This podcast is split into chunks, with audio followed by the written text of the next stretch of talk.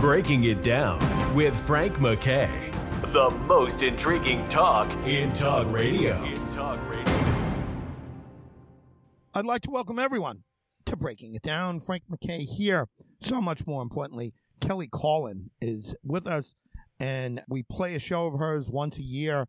And because it's so sought after, and so many people uh, love to hear her take on everything, and she does so much on her own, but she does so much to keep her dad's legacy alive.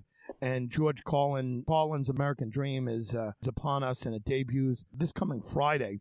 And very important to keep alive the legacy of a man who I quite frankly don't know where comedy would have gone without George Carlin and, and Richard Pryor. But George Carlin, especially in so many ways, what a brilliant man. Thrilled to have Kelly Carlin here with us. Kelly, how are you? I'm doing great today. I'm uh, sitting in the fabulous New York City today. Well, yeah, listen, nice to have you here. Does it feel like home, New York City? I know your father probably felt very at home in New York City, but I won't put words in your mouth or in his mouth. How did he feel about the city in general? Was he comfortable coming back here even when he was an LA guy? Uh, oh, Frank, he loved the city. Every cell of his body loved the city. We, you know, we moved to LA for his career in the, in the mid 60s. Uh, but this was his town and he walked the, the streets and he taught me how to walk the streets in New York and he loved every single person he came across. Uh, and this was his home. He was still close to all of his neighborhood friends he grew up with. Uh, we'd always go up to the neighborhood on the Upper West Side, uh, uh, you know, uh, basically Morningside Heights. And, uh, you know, he loved this town and taught me how to love it too.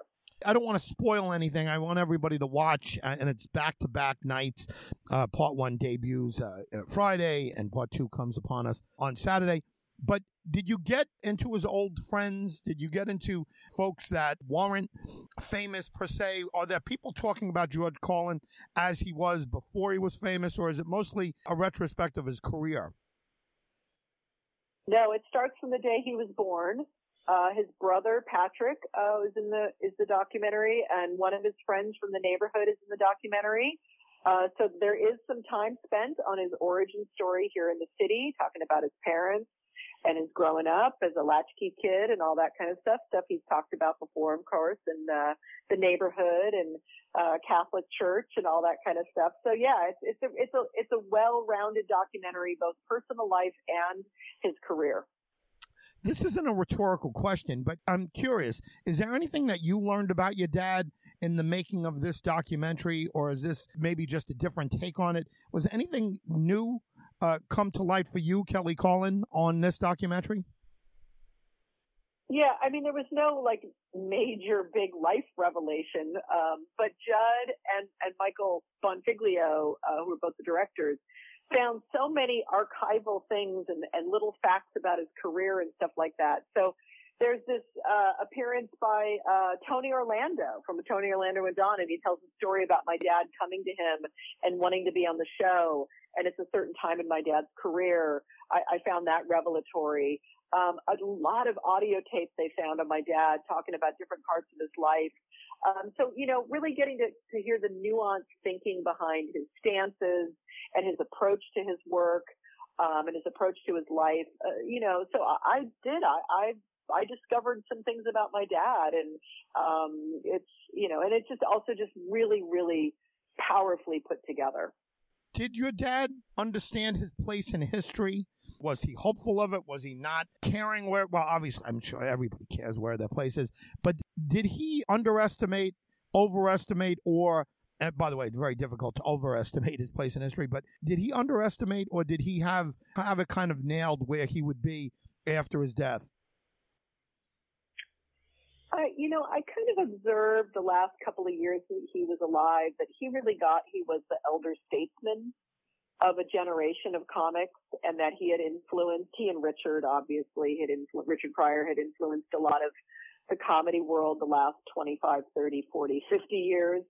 So I think he, I think he was really seeing that and, you know, and, and got that. Um, and then 10 days before he died, he knew he was getting the Mark Twain Prize. That felt good to him and, and felt like, you know, he was getting his due in that way. so, you know, he was a very humble man, but at the same time, you know, you can't deny. He always used to say, um, when people talk about comedy in the late half of the 20th century, uh, they will have to mention my name. Without question. I mean, if there was a comedy hall Yeah. of fame, which I'm sure there is, there should be a whole wing dedicated to George Carlin's. George Carlin's. Well, um, um, ac- go ahead. Actually, I was going to say at, at the National Comedy Center in Jamestown, New York, there is a permanent exhibit of his stuff. I, I donated his archives to them. There, it's an incredible national institution. It's a nonprofit. It's Lucille Ball's hometown and her vision. And so there actually is. It's not a comedy hall of fame, but you know, if you want to go have some personal touch on George Carlin's archives, you can go there. I'm so glad they did it. We've done whole shows and mini series Oh, on what they've done up there. I, you know, thank God, and what an appropriate place for it. You know, uh, Lucille Ball's hometown. George Carlin's American Dream will debut this weekend. Please, everyone, get it. HBO back-to-back nights, just absolutely terrific. Very appropriate place for a George Carlin documentary to HBO. Uh, he he had so many great specials Yep. there. Let me ask you, who did your dad admire that we might not think of him uh, looking up to or respecting? Who did your dad have a great deal of respect for that we may not see as being obvious? Um, you know, uh, in the documentary, they mention they talk about how Sam Kinison ended up influencing my dad. Um, uh, there's, uh, you know, he loved people like Norm Macdonald. Um, you know, he he he he had a really eclectic taste. Uh, obviously, he was influenced by Lenny Bruce. Um, you know, uh, Lord Buckley, also the great uh, or, orator, I guess you could call him in the 50s. Um, and, uh, you know, but I, I didn't sit around talking about comedy with my dad much. So I really didn't know like his list, but he admired a lot, a lot of people. He loved smart comics. He loved people who were doing something interesting. You know, he loved interesting approaches to comedy, Steven Wright, you know, stuff like that. Kelly, give us your website, social media site, and anything else you want to add before we let you go. Uh, on Twitter, you can follow me at Kelly underscore Carlin. And uh, my website is the Kelly Carlin site. And you can have access to all sorts of things and all the things I'm up to there. Kelly, congratulations on all your work. It's uh, very important, and I say that sincerely. Thank you very much for being here. Thanks, Frank, for having me. Kelly Carlin, everyone. Kelly Carlin is the daughter of the late great George Carlin, and if you uh, haven't heard of work, tremendous work on Sirius XM and and so many other outlets. Yeah, Kelly Carlin has done a great job. Again, you know, we have a, an evergreen show of Kelly, and then we play it, you know, around Father's Day, and just uh, people are always asking, you know, to play it, and then people hear it and they think it's, you know, for a first time. But let me just tell you, uh, George Carlin is legendary. There's no question that his place and Richard Pryor's place is uh, are next to each other, and you know that's the Rushmore. If there's a two-person Rushmore, there is a there's two people on it, and it's Richard Pryor and George Carlin, and and everyone talks about Lenny Bruce, and of course he gets his proper credit, and he should in history, but what George Carlin did and Richard Pryor did was uh, take it more into the mainstream and you know a lot of dark stuff from both of them. But lenny bruce uh, being the first and again you know i you know was too young for lenny bruce and just uh, you know the the movies and different things. But uh but george carlin and richard pryor just absolutely are that two person rushmore. Frank mckay signing off. We'll see you next time on breaking it down.